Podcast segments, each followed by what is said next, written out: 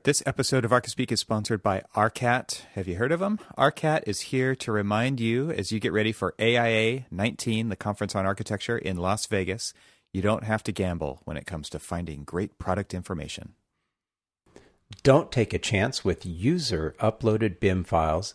Use ARCAT's free library of families created by professionals. Why settle for generic or old CAD details when ARCAT has up to date drawings of real products? Don't roll the dice with old specifications from yesteryear and hope that the products your project needs are still available. ARCAT has powerful search engine and free, constantly updated information. That's ARCAT, A-R-C-A-T dot com. And visit them at the AIA 19 at booth 5735. And thanks to ARCAT for sponsoring this episode of Archispeak. Yeah, that. And that too. Anyway, Well, let's jump into what are we talking about today? I think jump into Let me run the and grab my technology that we were alluding to at the last one, but we didn't didn't actually get to. And then I have some other stuff that I think is just kind of standout technology that we could talk about where we're talking because I, the topic was the design process, right? And I think so. and so this could be kind of a you know thing. The I, I put in a few things in here that are actually aimed at the design process, um, as far as like brand new technology. All right, so in the last episode we didn't really get to this part because we we just ran out of time. But I think the thing that we wanted to bring up when we're talking about the future of the design process is just tech that we're seeing that is kind of changing the design process. So I wrote down a few things that I thought it would be worth talking about in this show, but I'd also love to hear what you guys think and if you've seen anything. Uh, Where, where do you want to start with that? Well, what did you write down? So, so there's a lot going on right now in the tech space when it comes to just working on architectural projects for sure. I, this is kind of like the golden age of of what things that are changing. Oh, We we mentioned it, I think, in the in the last episode, but it I really think that in the next ten years, the practice is going to be so different that it it's going to be a little bit unrecognizable. I don't know. I don't know how you say Yeah. that. A little No, I- bit How- how unrecognizable. so? I, I, I, I tend to agree with you. In fact, I comment because when my son, you know, was, was hinting that you know he might be interested in go pursuing architecture as a career, you know, I kind of told him, I'm like, there's You didn't raise him right. Hey, Well, hey, I- hey. Jeez. Got to have Uh, a profession. Don't Exactly, tell everyone to go away. It- but one of the things that I was telling him was that the profession, if he goes pursues this profession, and, and I, I told this to, you know, we just wrapped up our uh, five months of you know the ACE mentoring. You know, I was telling them, I was just like, you know, you if you guys continue to pursue this, the careers that you guys ha- guys have in architecture will be completely different than the career that I have in architecture because you're you are literally at the golden age. You are, you know, it's it's like you know when we were going in from the you know industrial revolution on into you know a more um, technological revolution. I mean that that whole where the doors are opening to a completely different planet of of um, of technology that we're just not going to recognize our profession. A lot of that, I think, is based just on the because the economy is doing so well. There's so much investment going on in this right now. Uh, there's investment, and there are people willing to spend that investment money and develop things. I don't know how willing the profession itself is to ad- adopt that kind of stuff. We're traditionally slow at adopting that stuff. So, um, you know, and- it's this is my job is to look at where we're going and, and try to position us to get there in, in our firm. But I, I really see the tug of war that goes on inside the firms too of of you know let's be let's stay safe let's let's focus on what we know. And so there is kind of this this internal battle going on. And so when i say i think the profession is could be unrecognizable in 10 years it, it's if we go that it, it's if we let go of the rope and say take us take us with you uh, it's not going to happen if we hold on so tight until you you pry it out of our cold dead fingers you know Evan, I'm I'm curious what what do you think that battle is? Is it a financial battle? Is it a we're worried about I, I, what, what do you think? So there's two things that, that architects is? hate, right? It's the way things are and change. Uh, I was going to say change, change, change, change. Let going, The way things let are going and of change. control. Yeah. So it's not very positive. Well, and, but it, it's true, right? Because because I think a lot of it is you've got a lot of boomers who are upon the verge of retirement. You know, let's just call that within five to ten years. right. By retirement, I mean die at the Yeah. die at the drafting table. Um, and and so there's definitely like a fear there of don't change it too much because either I'll be obsolete or I'll be, uh, you know, I just I I don't want to go into an unknowable future. Um, and so I, I feel like a lot of it's just kind of an internal battle of, you know, our firms do have multi generational staff, and you've got a new young staff who's willing to try things and, and test and fail.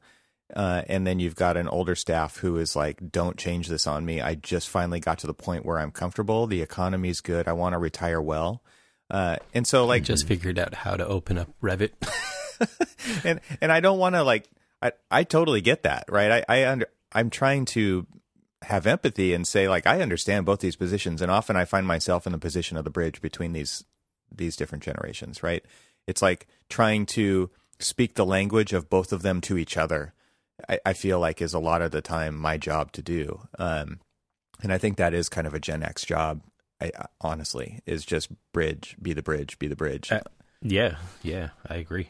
in, in a way, uh, we've I've been talking about this. It's like you know we're we've all kind of been positioned where we've we were at the threshold of the way people used to do it and the way people want to do it. You know, in the future, And we were we were right there, kind of holding the door open, and you know, kind of like need to usher people back and forth between them to kind of understand where we were, like we had talked about, you know, in previous shows, to understand where we're going. hmm And uh, yeah, that's uh, that's a great analogy. I mean, we, I mean, like just you know, talking about the Gen Xers being the kind of the ushers. Yeah, and, and so like getting back to your question, Neil, I, I and and the the snide remark about the two things that architects hate, I, I really do feel like it's it is a self imposed kind of like we really don't like to change, and by the we, it's a big podcasting air quotes. It's architects, right? And and we also um, want we know we have to to to move into the next era, and so it is a Mm-hmm. and, and I think we we really still feel the scars of the last downturn, recession, depression, whatever you want to call it, uh, and we know another one's coming. And so I think we're it's still pretty fresh in our minds, and so it's like okay, we got to stay safe. We need to in, invest in things that we know for sure are gonna are gonna matter in when that happens, and and we need to be well positioned for that so that it doesn't hurt so bad, and we don't have to make as large of cuts. Um, and at the same time like the world is moving on without us right so it's it's trying to figure out because i mean the the, the research shows that architecture and construction uh, is flat on the innovation curve and has been for the last Yeah. 100 years right like in comparison to other fields i mean of course things have have changed technology wise for architecture but on a very very low rate in comparison to the other stuff that's been going on. You know you you live in the bay area neil you know what it's like up there like it's it's ridiculous Right. right, the amount tech. of money being thrown at, at tech is absolutely ridiculous. And i don't i don't know that our next bubble is going to be housing. I don't know that it's going to be like a dot com type of a, a bubble.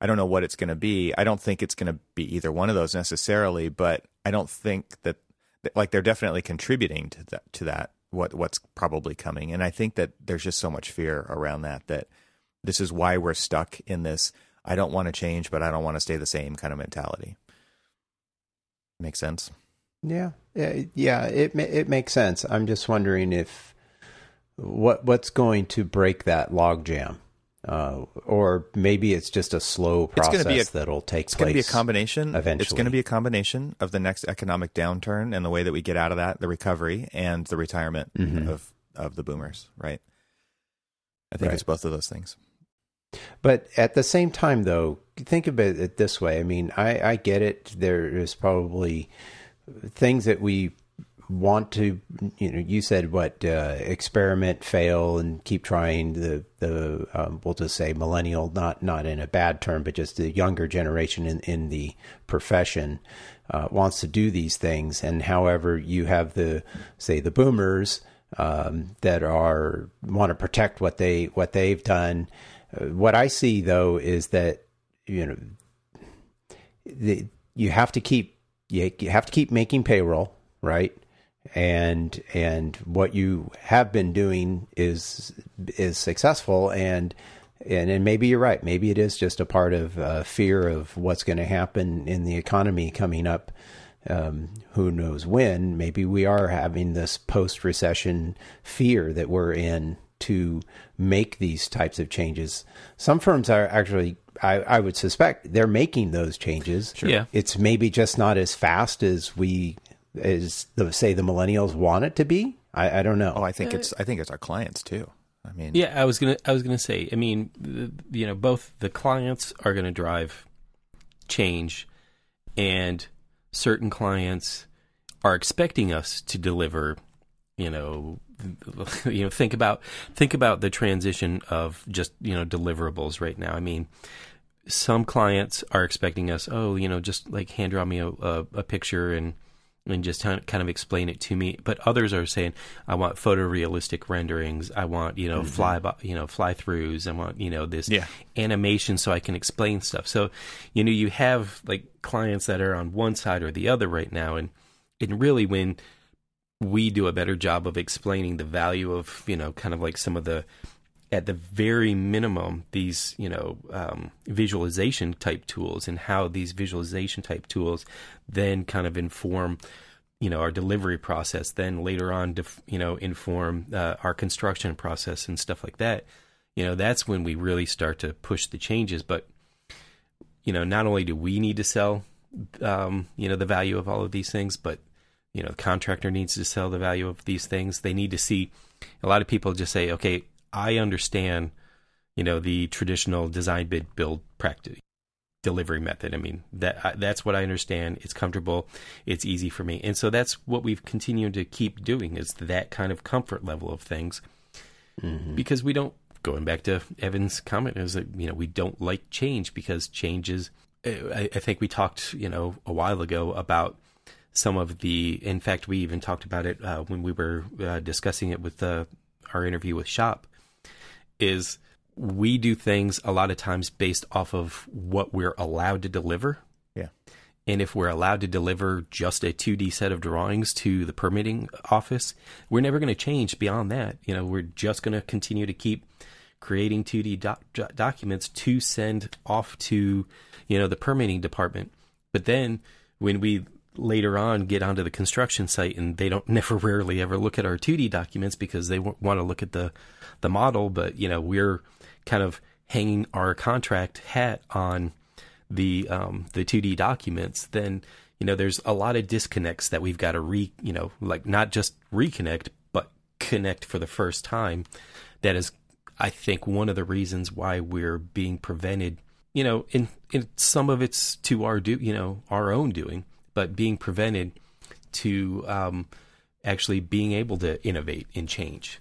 There's you know, definitely so that side of it. Yeah, I, and I would, we're totally in this weird little catch twenty two where yeah. we're the maker of our own problems. yeah, I, I, I agree mm. with that, and I think that one of the things that I see as well is because of the last recession, we were forced to do the same with less, right? Mm-hmm. And so we yeah, got yeah. really good at it. We people got very efficient, and it became kind of this uh, exercise in efficiency, making efficiencies is everywhere we could possibly do that. While the rest of the tech world and other you know adjacent professions kind of took advantage of new technology to do that, mm-hmm. and and now we're kind of behind the eight ball because our clients are now coming to us and saying, "Hey, what what's next? What are you doing that's exciting? What are you doing that's going to help us make these decisions?" That's you know they're looking for the new shiny thing. I mean, just right, say right. it right, and and yeah. we don't have the answers, and I think that we're not used to being in that position. Usually, we are in a leadership position when it comes to driving these projects forward. And now when you have a client coming to you and kind of putting the spotlight and saying, "Show us what you've got." And all you've got is internal processes that make the thing that you do competitively better, that doesn't impress them because that's mm-hmm. just normal. That's just what everybody does. And so I think that there is some of that pressure. There's a lot of that pressure from the client side now saying, What do you have? Why should I pick you? Um, and, and you can't just say, Well, we're just as good as everybody else with all of these, the way that we do things. We actually have to be better in some way or have something that you know, I hate I hate it, but like the differentiator. What what does make you different? What does make you better? And because right. they're having a hard time deciding between which firms to go with because there is so much similarity, there's so much capability. Uh, so so why what's going to give them peace of mind to choose you? How are you being a leader in that way? Well, then that also just and this is a side thought that just popped into my head, but you know, if you can talk about like, you know, what sets you apart as a leader, then that sometimes helps you overcome the things like, oh, you're a little bit more expensive than these guys, but you know, I'm able to get more out of you for that a little bit more. Because because we're always, you know, you're always up against the fact, and, and I don't want to go in this route, but you know, you're always up against the the fact that clients spending money and they don't fully understand what they're spending the money on, and so uh, they say, okay, you know, Neil wants to charge me $150 and Evan wants to charge me 100. dollars mm-hmm. Why don't I just go ahead and go with Evan because Evan's just cheaper? But, you know, Evan may not be able to deliver the same type of product in the same type of expectations that, you know, Neil can. And, but Neil has to sit there and spend most of his time of that $50 extra explaining to you why he's better and that's why you hmm. want to spend that much. Well, you money. have to show where your anyway, value is. I mean, because it, it, it, doesn't just yes. go down to, to. I mean, I think what we're seeing is that people are willing to spend money if there's value there, and yes, and it yes. because every, that's where I was going. You can always get find a cheaper architect. we all know this. you can find yeah. a cheaper drafting service. There's a title of the show, um, but it, but it's like that. That's that shouldn't be what. If we're in this for the long game, like the race to the mm-hmm. bottom is a short race, right? So yeah, you yeah. you can't you cannot get stuck with that mentality of how can I reduce fees unless you actually have like some amazingly efficient way to do that where it doesn't hurt your business, right? Um, but I I think most of the time reduced fees and stuff actually just hurt the business and they they hurt the profession overall. It devalues everybody. It doesn't just devalue yourself. So there are definitely people out there with kind of short-sighted mentality where they will they are willing to cut or do this for free or do it for cheap or do it, you know, to get something better in the future, but they're also devaluing their competition they're devaluing the profession and i don't think enough people think about it that way and and so when i when i think about the future and of the design practice and i think about where we're headed and talking about where our value lies which we touched on the, on the last episode we have to come to terms like together as a profession that we want there to be a profession in the future, right? And we have mm-hmm. to figure out how we're going right. to do that together because I think working in individual silos of each company and and we're all we're so highly competitive, it really is kind of hurting the overall profession in that way. And there are things that I've participated in, like Large Firm Roundtable, which is the AIA's large firms on the mm-hmm. on the technology side at least, where people are talking about working together and they are talking about sharing resources, and and that gives me some hope there. So I you know we could we could go in a lot of directions right now but but i think like so, when you're just talking about overall value we there are technologies that will raise our value and then there are things that will make things more efficient and we have to kind of move in the same direction at the same time which is incredibly difficult when there's there's people trying to protect their retirement there's people trying to you know they're getting sucked up by the googles and the facebooks and the WeWorks and the you know the high mm-hmm. valuation vc funded work that's going on out there. I mean, there's just so many things pulling at us. And then there's the agencies right, right. keeping us where we've always been with the 2D submittals and all that kind of stuff. All right. So, so what a go ahead. dire future. Well, I was going to say, is some of this technological change, and this is uh, there's something I want to touch on here that we didn't get to last time, but is some of this technological change going to be driven by outside sources? In other words, they're not going to come from within the firm making changes. It's going to be people on the outside, possibly, you know, had worked for firms yes. and had a better idea. That firm's not interested in that idea, or maybe they even they are interested, but their firm's job is to get the work, do the work, make the money, do that, not side develop this this this uh, technology. And so are people from outside the profession going to create technology that then we're going to start using to create these efficiencies and move us into a technological future. They before we let the technologist um, talk, I, we sort of already are. I mean, there are people already out there outside, not just on the peripheries of the AEC, you know, industry, but you know, in the technology industry that are seeing that we are not cutting it. We are not doing, you know, what we could be doing. They just see that the so, opportunity. Yeah. Yeah. So they're they're doing it for us. Yeah. I mean, they're well, they're like, not doing it fine. for us. They're doing it in spite of us, and and they're gonna. That, sorry, that's what I meant to say. yes, the future is wide open as far as they're concerned. Right? They're like, yeah, yeah. go ahead and hang back. We'll show you You're how like, it's done, right. and oh, we'll oh, reap you... all the rewards for that. Yeah. Well, I'm thinking of something I'm using, which is a service called PlanGrid. Sure. Um, that I'm using to do my punch lists yep. for. And me, me too. Um, for it, me, I mean, it's fantastic. So there's a service there. Now that could that have been done internally or developed?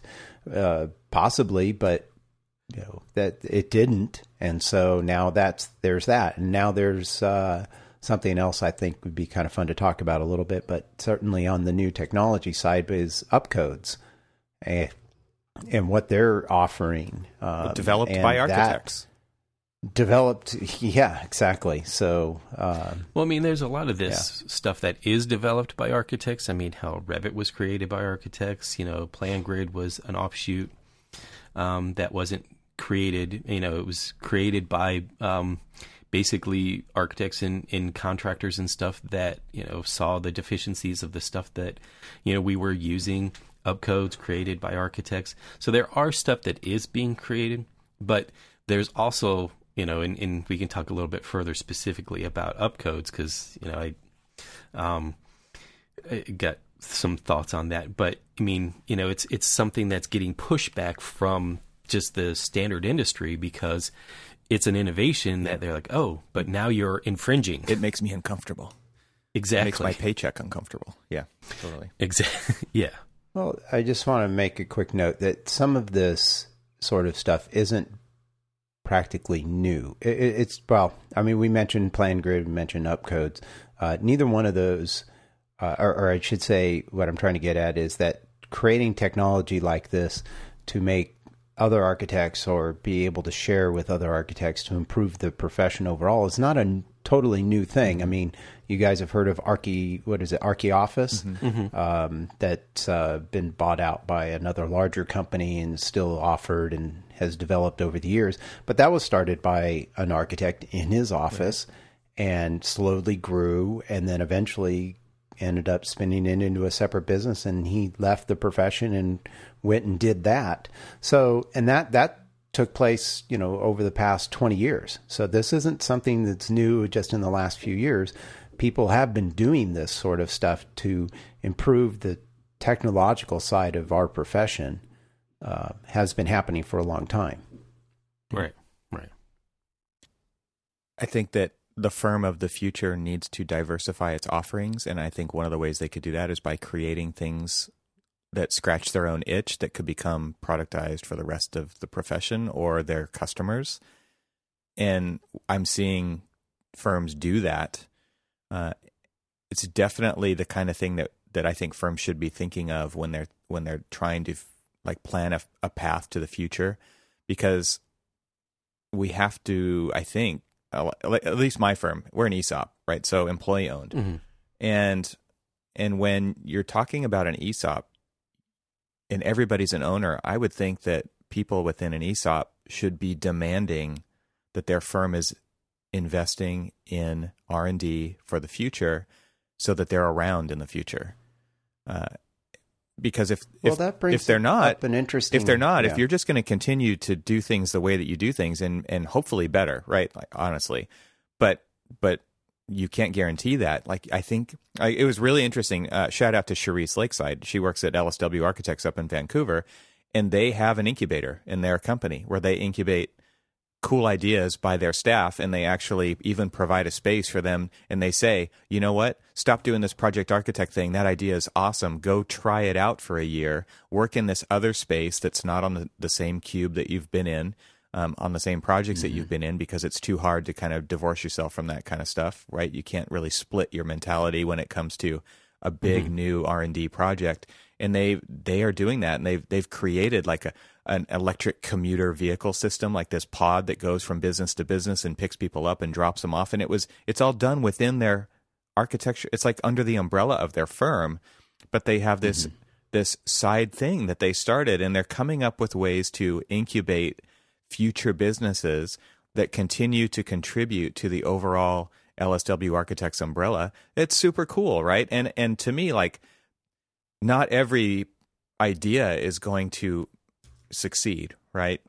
But it's being willing to invest in possible futures that are different from what you're doing now so that they're you're guaranteed at least somewhat of a business in the future because you you could have these other companies come in like Autodesk could completely change its business model right? The company that we probably rely on the most. Um, you're talking mm-hmm. about upcodes and the ICC, and the, you know, there's who knows what's going to happen with the International Code Council and this lawsuit that they filed against upcodes, and if it's going to stifle the innovation or if it's going to break it wide open. Like, there's just so many things that we don't know how things are going to go. Um, and and technically, like architects are probably seen as red tape to almost every building owner out there, right? If they didn't have to uh, yeah. deal with us, they won't, right? Like people find a way, right? Life finds a way. If if they see what we do as waste, even if it's necessary waste for the time being, like it's not going to be waste in the future, it's not going to happen. And so I kind of think like if you're not trying to find innovative ways to do things that are very much future thinking, I don't know that you're going to be around unless you're a really small business in a really niche market and you do things a certain way that people seem to really love and you can wade through the storms of economic downturns um, with that same business model no matter what. I just with the larger or the mid-sized firms, I don't know how they can do that. I mean, obviously the the really big firms are just buying everybody they can and buying all those clients and buying all that work so that they have a future. But man, talk about feed the machine kind of a mentality know, at that point. Yeah. Well, let's take a second. Let's uh, we've mentioned upcodes a few times for those who may not know what it is. Uh, let's let's at least mention what what that is.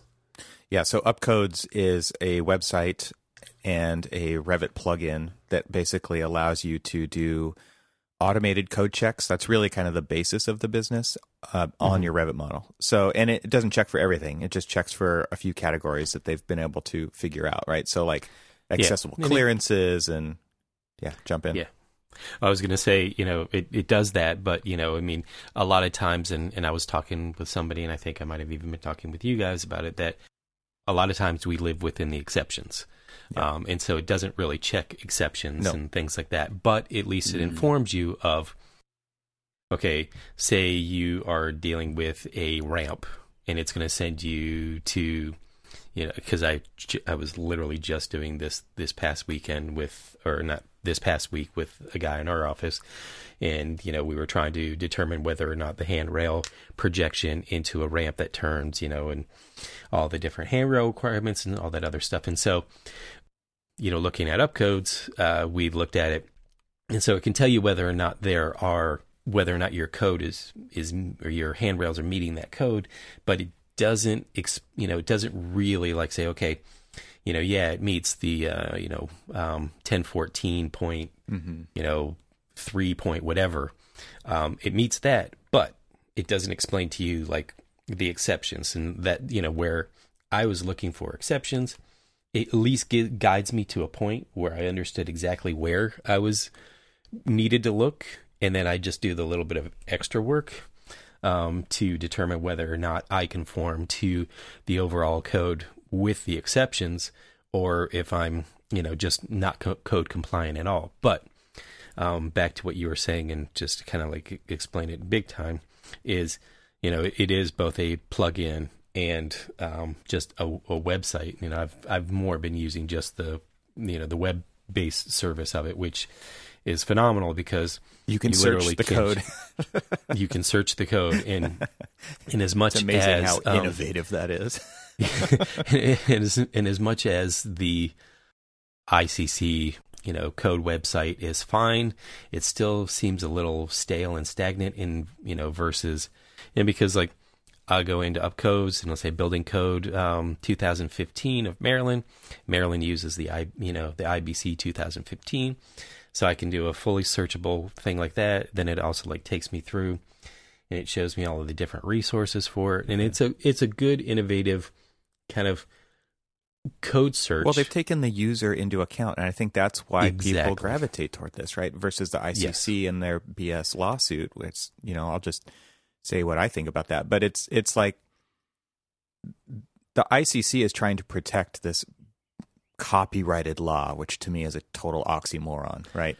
The but but anyways, UpCodes is trying to take the architect into account here and make it easy for them to access the information in a way that makes it not like the worst part of their job, right?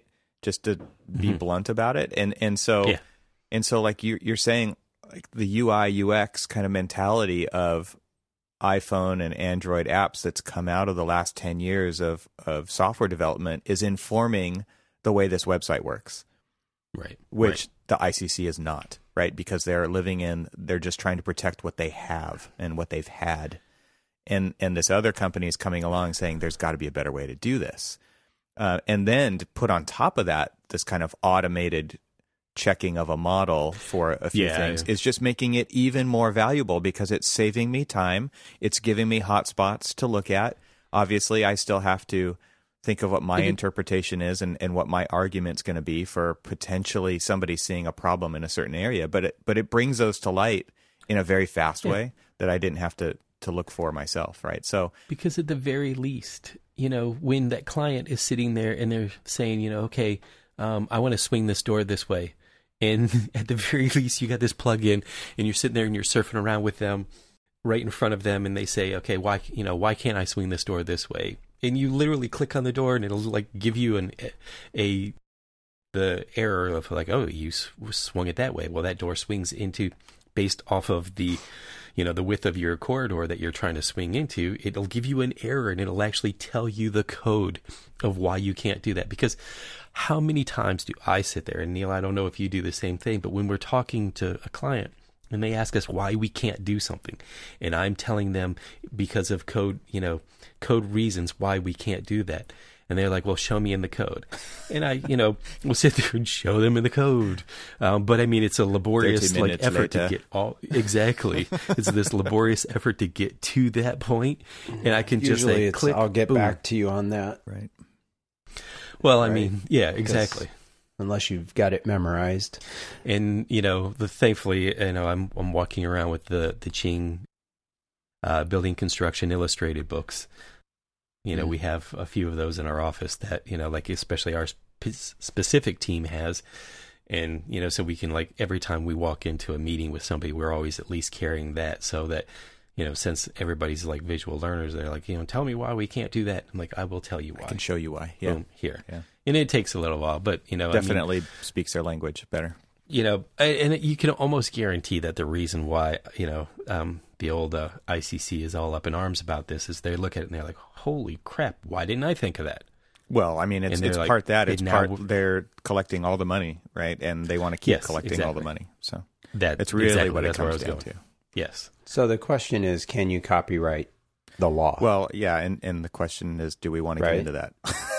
because well, well no, I, we don't need to get into it. But I mean, that's the question of the lawsuit. Is basically the ICC writes the code, which mm-hmm. is the law that everybody has to follow. That that everybody has to follow, and they're using that text yep. and making it more accessible. Essentially, so, so right? here, so here's the here's I guess the conversation, and uh, Evan, you're probably right. Do we really want to get into this? So I don't think I, I can un- I can understand their their you know argument. It's like you know you're you're publishing something that I wrote, but but it's, it's the law.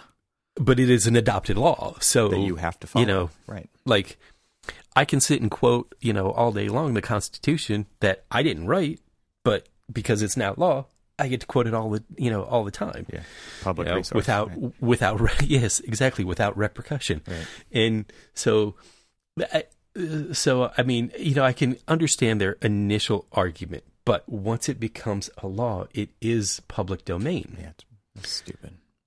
Sorry. Yeah. You know. No, you're, you're totally right, and and to me, so this kind of goes back to the conversation that we have about why it's so hard to innovate Yes. in you know the AEC community is because we're basically blocking ourselves from innovating because whereas you know the ICC should look at up codes and say okay great maybe we sign like you know some agreement Partner where you them, know right. you know partner up with them that you know they're losing an opportunity to innovate Totally. just because somebody's stepping on somebody else's toes mm. or at least they a perce- or perceived toes They don't. Why? Why? I mean, yes, there's a, the opportunity to innovate, but uh, they're not paying for this information, and ICC is generating this information, and they are going to keep all the money. Why? Why should they partner up with somebody else to do this? Or I mean, they could do it themselves, um, but uh, you know, I, I just think it's an interesting. Um, it, I agree. It's probably not something you can do to copyright law, but at the same time, they're creating this stuff. They put But it out there, there- and somebody else is now basically using that to generate money. So, you know, it's an well interesting they're making question. money off of you know laws that are being created Yeah, actually, I think that's part of the issue Yeah. too. Is that is that because they're a VC funded company, Upcodes is that they're doing all this for free right now. Nobody knows what their future kind of monetization Well, will be. true. So right That's obviously, true. they're going for a market share and and innovative stuff, uh, and uh, you know, presumably they'll be charging in the future because it'll be a, a it'll be the thing that everybody wants, right? I mean, obvious that that's why they're doing this too. I mean, they're not just doing it because it's a better way to do it. They're also doing it to be the first ones to do it. So Sure. they want they want to get that market, corner it for sure. Uh, but it's definitely it. It what's interesting about this is that as far as new technology, it's it's really kind of using web-based technology essentially to modernize our access to the code. Well, yeah, the foundation of the web is equal access Right. for all, right? I mean, it, it's it's Right. open, right? So they're trying Right. to build on that platform instead of the the closed nature of But I mean, what's been there. when you look at the the code, you could you could buy the books. Yep. And and and or you could buy a PDF at one point, right? Or everything on a CD-ROM. Or you can buy a web access right? Oh, you can buy web access. Okay, but is it I, now? I've never done that. I don't. Well, there's uh, products is like it as MadCAD. efficient? Yeah, so we Yeah. so we have a subscription to MadCAD. And MadCAD, you know, depending on Okay. the number of uh, It's- you know it's logins very that you have. Oh yeah, yeah, and and what you like. There's like s- several different levels of like you know access to certain things. Like you know, do I want access to all the different code? You know, like Uh-huh. the entire IBC suite.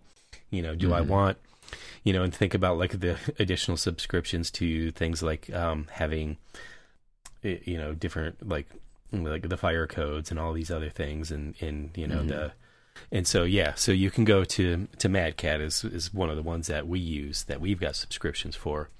But I mean, you have those, and those are the things that, and I don't know if how MadCAD is, um, like whether or not how they are, um, like any different in a way than unless MadCAD is, you know, associated with Paying the ICC. for it. I mean, Maybe they're paying for Oh, it. they are, yeah. Mhm. Yeah. yeah. So maybe that's what, right? So I'm I, I just logged into MadCAD, and you know, it's like the paid content, Right. Is is you know ASHRAE, A, you know, ASTM, you know ICC, IEEC, you know, um, like all these different, you know, NFPA, uh, BOMA, SMACNA, USGBC, you know, you name Is it as like- convenient or easy to use as what Upcodes is currently offering?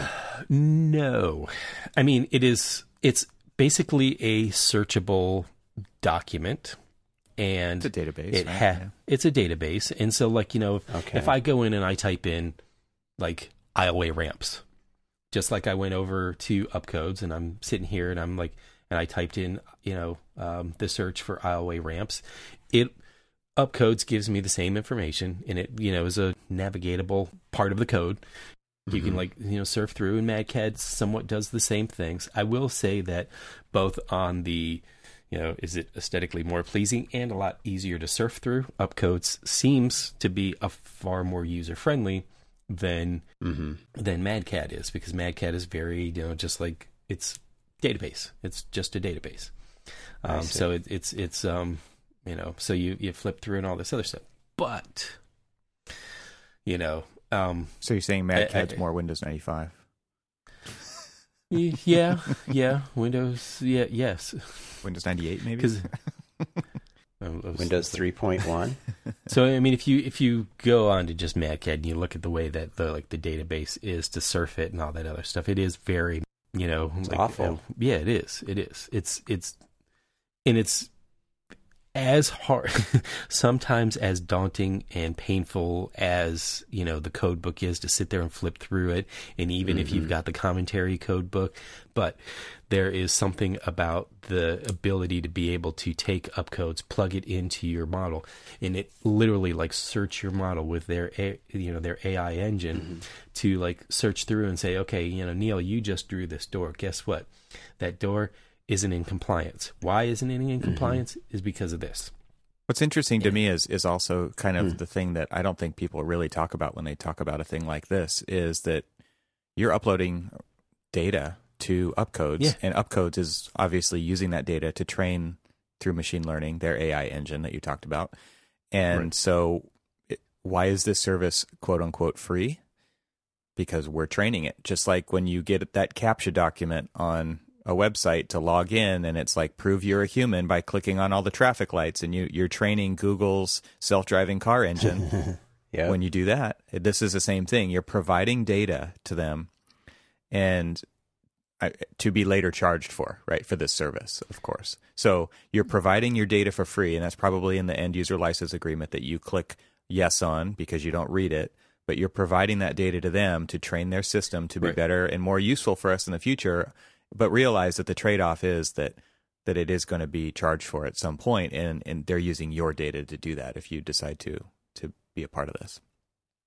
So that is kind of like the truth behind so many of these things nowadays right? Where they're Mhm. quote unquote free while the thing is being trained and then once it's deemed good enough it will be released for a, probably a pretty expensive uh, ticket you know to to ride that train. So you know you, you look at it and it's just like it's got all codes code um, update inserts uh, local amendments you know full search capabilities section bookmarking project page collaborations account administration panels concurrent users and then it just kind of keeps going on and on, and on but i mean it's like all these different things that basically you know if you walk around and look at like all of probably yours just like uh, our code books that like have all these little tabs Right, of all these right. different things Mhm. And all these other things, you know, and you're doing all of this stuff. And this is kind of sort of offering a very similar thing to it, but in probably a less, more intuitive and in kind of a learning base, um, you know, background than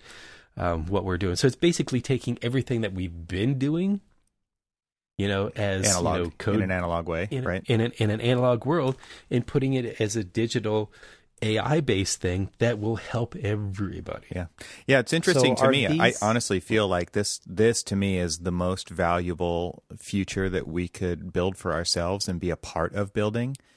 And a Mhm. reason why we would choose to support a thing like this or a thing like Hypar, um, which is a new service that's being developed from the guy who created Dynamo for Revit and and a partner, uh, Anthony Hauck and and Ian Keough.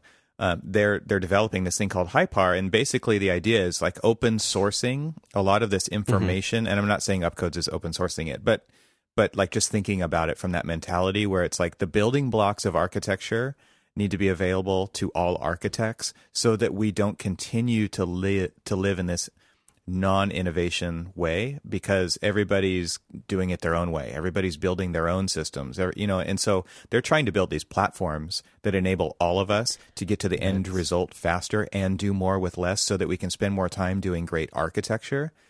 And like when I'm thinking about like the tools that I'm building in HMC's digital practice, not just me, but my team, um, it we're trying to create things initially at least that were the low hanging fruit so that you could spend more time doing the thing that you really want to do. Right. So, right. I, I, honestly, I feel like that's really where these platforms are headed and why we should be excited about them and not be scared by them is because they ultimately, I think, will make us more valuable. But, but there needs to become a tipping point at which the majority of firms out there support this kind of thing so that they can work to our benefit and that we can all use them to our benefit and realize that that is not really where we need to be protecting some particular IP um, because everybody that's like this is like baseline standard stuff, standard of care kind right. of stuff, man. Like like could we please get beyond this so that we can change the world with our architecture and not get mired in this uh, you know the,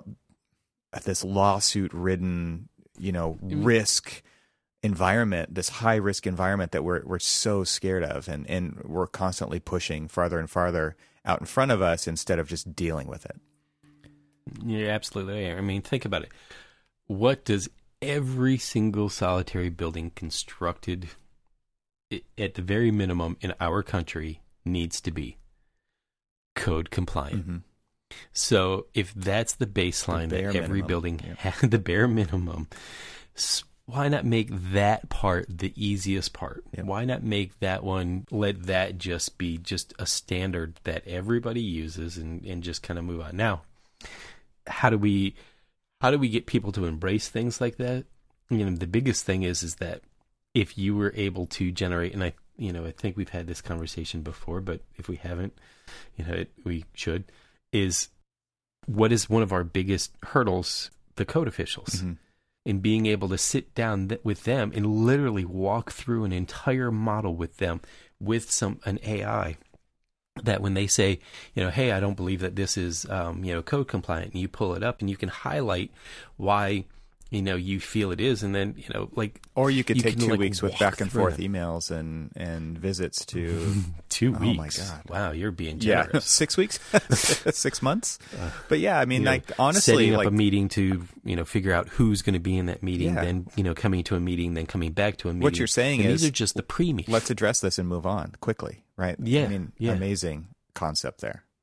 And and think about how much you know their life would be so much easier because you know, why does something take upwards to six months to review?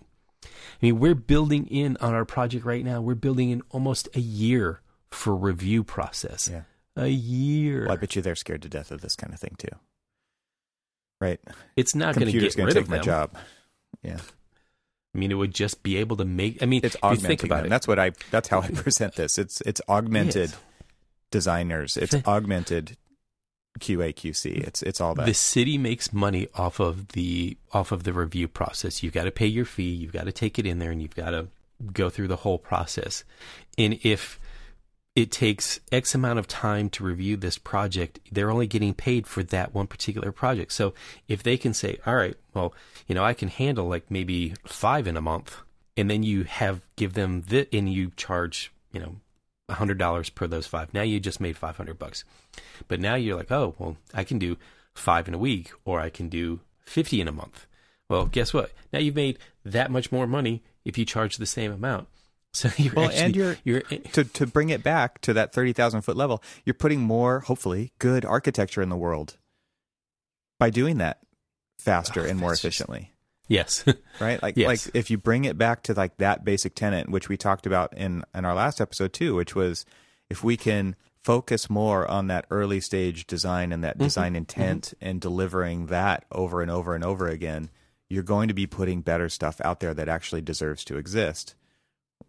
I yeah, would hope. We I will I will say that, you know, like I've got people working on our team that spend a lot of time I mean, a lot of time on doing the code research and creating code sheets and doing all of these things and ensuring that everything is meeting code compliance and all that other stuff. And if I can take all of that time that they spend on these big projects from doing all of this code research and finding out whether or not the building's in code compliance and all of the little details are in code compliance and basically automate at least that portion of it and put those people's time and effort into making a better building, right. I would much rather do that. Totally. You gotta you gotta kind of pull back and you gotta look at it from that level though to be able to yeah. to see that as a potential future. Man, I, I feel like I feel bad we didn't actually get to some of these other cool things. We we really went down the, the code tangent there, but maybe worth just mentioning and people well, we could provide but, some links to some other cool tech that you know is is really starting to shape the future of the design process. Yeah and i don't think we're not going to not talk about them in future episodes and stuff but i mean what i think we sort of focused on in the codes really to be quite honest with you at the base level it's a good place to start actually. is a good example of why we're so slow to be able to adopt things because of all of the different roadblocks that kind of like stand in our way and give us an example of why sometimes we don't spend a lot of time in innovation because you know we know that there are so many other forces out there that kind of prevent us from doing some of the things that we probably really know that we want to do. Yeah but i would also argue that there are tons of things that we can do right now that don't have the kind of risk uh, that that we're talking about and we still don't do those either. Yeah, because true. they're a new way of that doing things, a different way of doing things. They're not making the the way we already do it more efficient all the time, even right. though a lot of them are. Right. Um, mm-hmm. And and we get we get fearful, we get comfortable, you know. And and one of the things that I one of the things that just came to to to light recently when I was at a at our all firm event that we just had, um, where everybody from all of our offices came together for a day. We had a keynote speaker named Mike Robbins who wrote a book called Bring Your Whole Self to Work. And one of the things that he it, it was kind of a nuanced way of the old a way of communicating the old cliche of getting out of your comfort zone, right? Which mm-hmm. which is easy to say and a lot of people agree with that, but then, you know, it also kind of brings to mind like how, how do you really get out of your comfort zone? completely. It's like jumping out of your comfort zone and now it's back over there and I don't need to worry about it anymore. It's not like that, right? It's he said you lean into your discomfort. And I thought that was a really great way to put it because it, it first of all, it acknowledges that there will be discomfort when you're trying to do these new things and and right. that we need to address that and and just say that out loud but but agree that it's going to be uncomfortable there will be discomfort let's lean into it let's see what happens and let's start taking on some some things that are going to impact us in the future in in potentially huge ways. Like we said when we started the show out like i don't think that in 10 years that this is going to look anything like it does right now. And and even when i was teaching the class at cal poly and i was basically you know emerging technology talking about all of the jobs that exist now that did not exist 5 years ago. And bringing in people to talk about these things and and these were not jobs that existed in architecture 5 years ago in the next 10 years this constant evolution this ramp that we're on that is not the giant um, sea change of hand drawing to CAD or from CAD to BIM or what we most people are just doing 3D drafting, right? But it's it this mm-hmm. is an actual continual evolution. It's not a big step, and I think that th- this is like the hockey stick part of the graph that we're on all of a sudden, where it's it's going to be you, you can't compare what we're doing now to what we're going to be doing in 10 years. It's going to be that different. And and so if you're not kind of leaning into your discomfort with that and just acknowledging that constant change is the only kind of change that we're going to be experiencing from now on out. And if you don't, you really are going to not be around in the future. So you have to decide if you want to be around in the future. And if you do, you have to start enabling people to do that kind of exploration and that take that initiative and run with it. Because man if they're willing to run with that discomfort and be and live in that space then allow them to. Right? Because if you don't i mean the there are very high chances that you just won't be around anymore. Or or you're going to just be racing to the bottom right? You're going to be trying to do it for less and less which we all know like if if any if history shows anything, it's that we actually put more time into our projects now than we used to.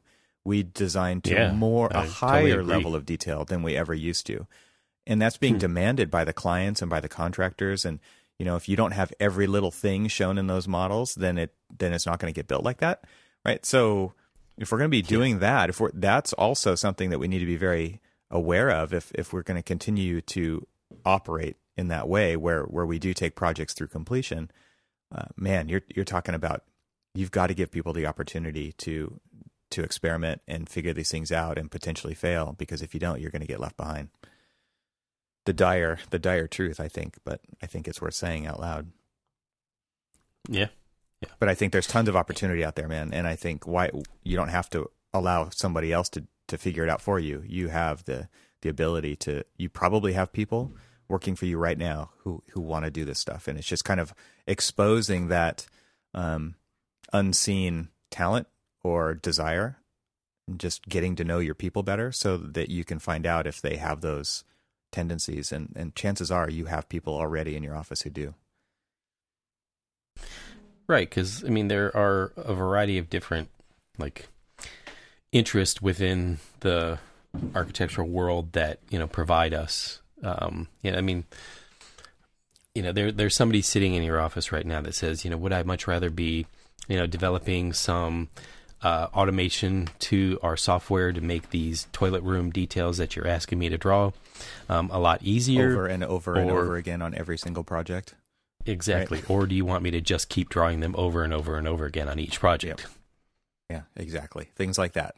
And and again, like that isn't cool like on the outside world for clients because yeah, everybody does that, right? It's expected. Um, but Right, but there, if you don't do that stuff, you go out and promise clients that you can do great stuff. If if the infrastructure isn't in place to deliver the great stuff, if people don't speak the language that you're speaking externally, internally, then you're screwed, right? So you you do have to do both. You can't just you can't just pick the what what I call the, the rainbows and unicorns that look really great on the outside. You you actually have to do the hard work on the inside too, so that everybody can come with you. Because if you can't, you'll never deliver the stuff that you want to do, that you want to impress your clients with. So it, it is a double edged sword. You got to you got to go down both paths at the same time. And our clients are becoming more sophisticated now, and they are expecting that. Totally, totally, because they're forced to do the same. Right, exactly. Yeah. You know, it's, I mean, we've got clients that are multifaceted, multi headed, different boards and things like that that we have to deal with, and they're, they're innovators in their fields, Yep. and they're looking for us to deliver something and be the innovators and you know in our field and show us something different. Say okay a building is a building. Show us how this building is more than a building and show us how you've innovated the way we do things so that you know it's just not just bricks and mortar but it's bricks and mortar that have a little bit more substance and data driven and, and so on and so forth Yeah. yeah All right. Well, maybe maybe next time we can get to even more of these cool tools of uh, the future of our profession. But uh, for now, I think let's call it a wrap. all right Wrap.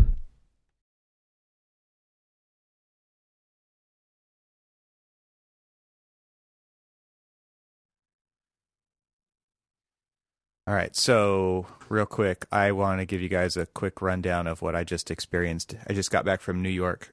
new york city New York City. Get a, New York get a rope. City. Yeah. Pace picante sauce. Oh man, I haven't heard that in a long time.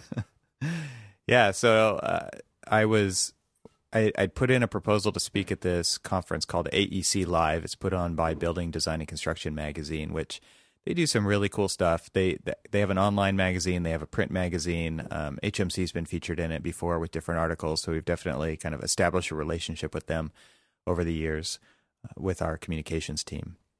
But um, I submitted for a talk there. Um, HMC, our regenerative design group, spoke there last year, so we kind of knew what it was like, and so I submitted a talk, and and it's really about kind of like what similar to what we're talking about in our episodes, where it's the future of AEC, and they really want to highlight kind of the what's next. And so I thought it was I wanted to try to do something completely different than that, which was not. I mean, I'm not showing off a tool. I'm not showing off, um, you know, a piece of software. I'm not talking about a new process. I'm talking about how do you change. I, I wanted to kind of give an authentic, kind of vulnerable talk of how do you change a 79 year old firm uh, via you know digital transformation. How do you transform a firm into the digital age?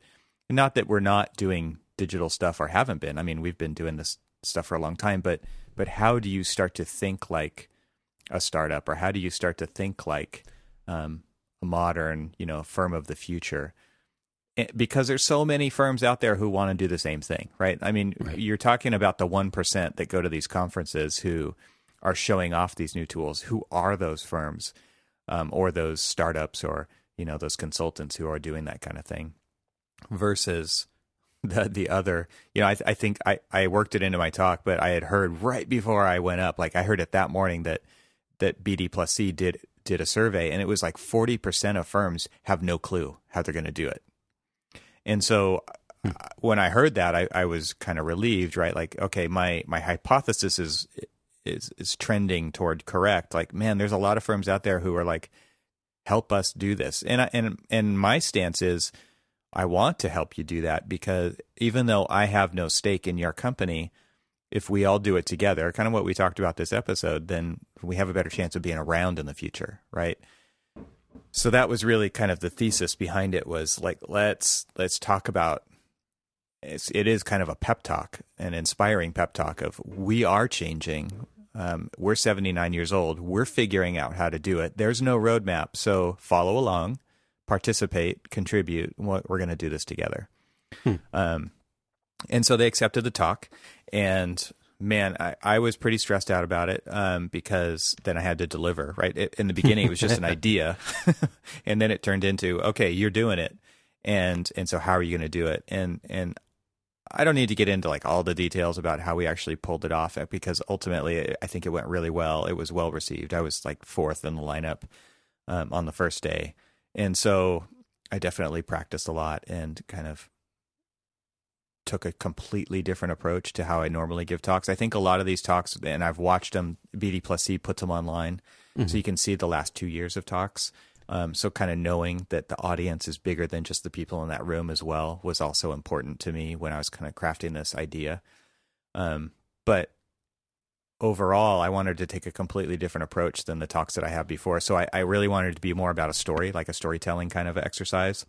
And I didn't want it to be kind of like delivering data points on the graph of here's how much we have innovated in the past, you know, here's here's how we're measuring this and here's here's what we've seen the trends are and it wasn't I didn't want it to be like that. I feel like a lot of talks about technology are like that and they're talking about um you know what I call like the hit reel. you know, it's a right. I I actually started the talk off with a in a world, you know, it, this is the movie trailer. this this conference is a movie trailer for the profession, you know, where you often see the best lines and, and sometimes even the plot is revealed in the trailer. It's like this is just the the highlight reel. You're seeing all this amazing stuff, and and I wanted to be real with them and say it's not all like that. Um, and and so like let's take a step back and talk about how we actually do the hard work that's involved in changing a firm because it's it's important that we do because if we don't we're not going to be around in the future. So I, I kind of set it off by saying you know in a world where this conference is the highlight reel let's talk about what it's actually like to transform a firm and the kinds of things that we can continually do like ask ourselves why do we do it this way? Man we have a long history. We're very successful. We've always done it this way.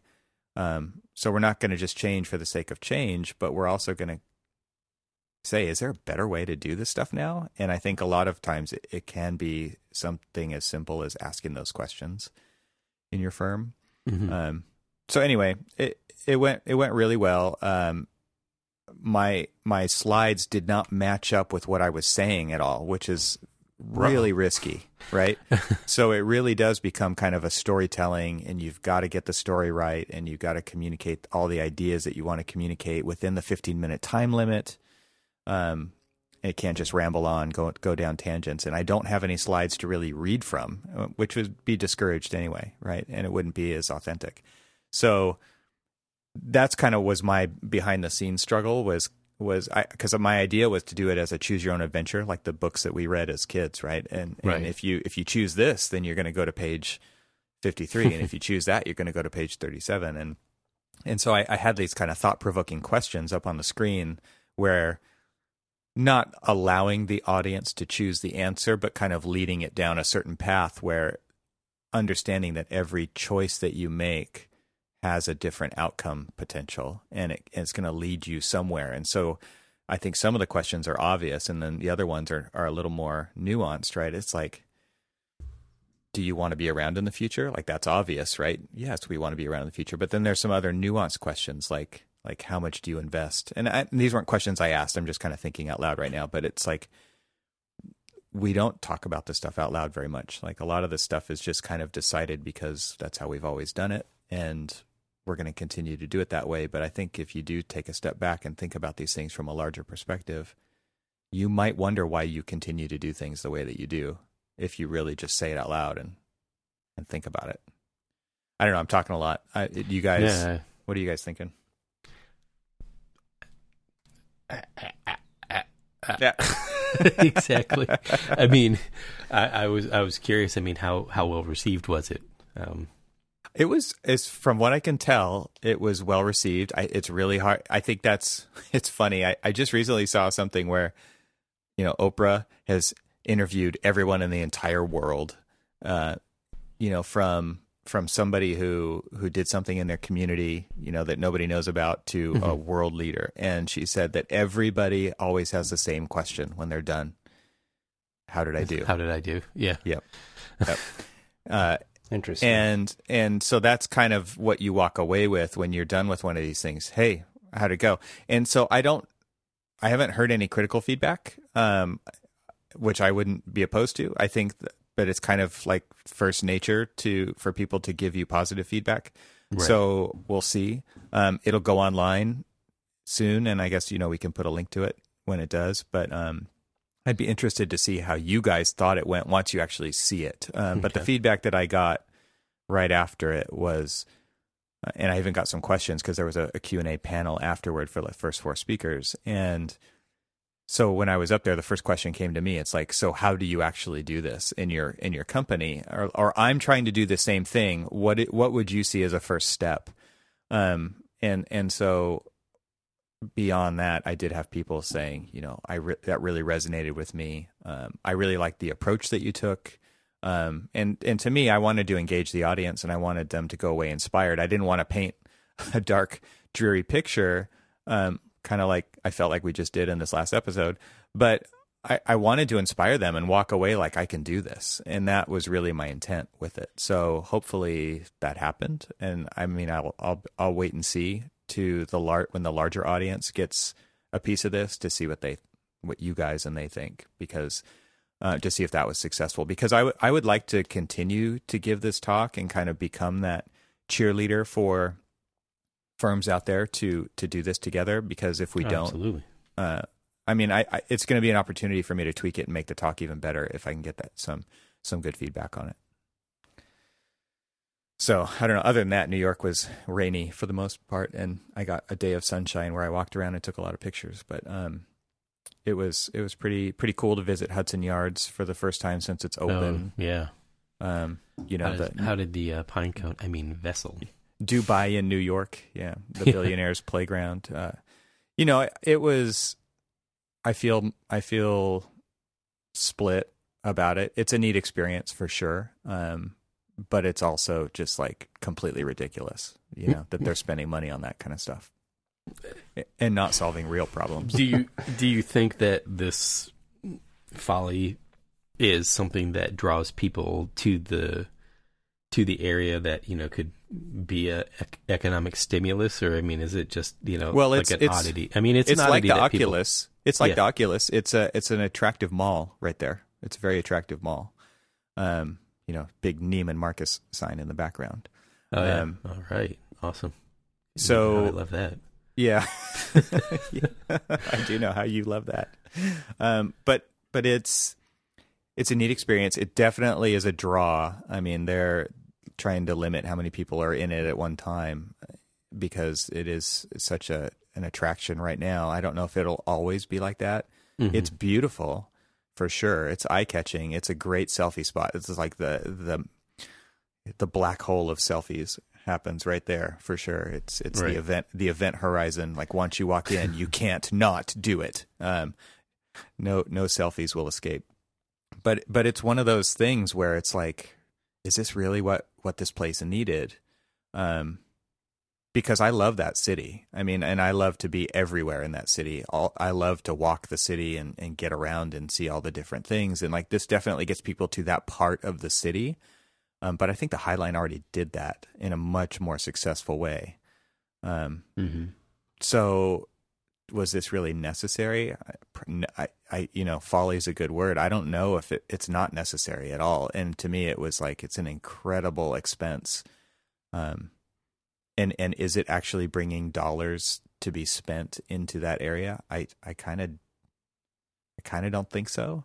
Um, not on the magnitude of the number of people who are visiting it. I mean, maybe it's bringing some, but you know, and you then you ask, you know, like what value does it bring to the to the site? I mean, because I know that we mocked it because you know, it's oh, I mean, me personally, I mocked it because like, oh, look, it just looks like a occupiable pine cone and it's just a, a thing in the thing. And I'm yeah. curious what the thinking was behind actually creating it and, and it being there because um, you know, I mean I, I've spent so much time in the past decade of like working on projects that, you know, are so budget conscious and and, you know, for you know, in public schools and public, you know, uh, welfare and benefit that you know, I, I see things like that, albeit very cool and albeit very um, interesting.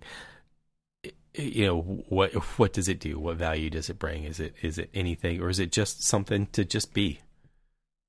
It's kind of a it's kind of a playful thing, right? Like people are definitely definitely there to experience it and to experience it with other people. Mm-hmm. Um, I mean, I, I wonder what the quantity of photography is happening there at all moments of the day. It's got to be off the charts. Right? Oh, I'm sure it's insane. Um, I don't know if it'll be like that forever, but but but yeah, did it did it need to be that expensive? Like I I always go back to like the iPhone and the and the the fart apps, right? Like why are you why are you spending your time making a thing that has no value to society at large?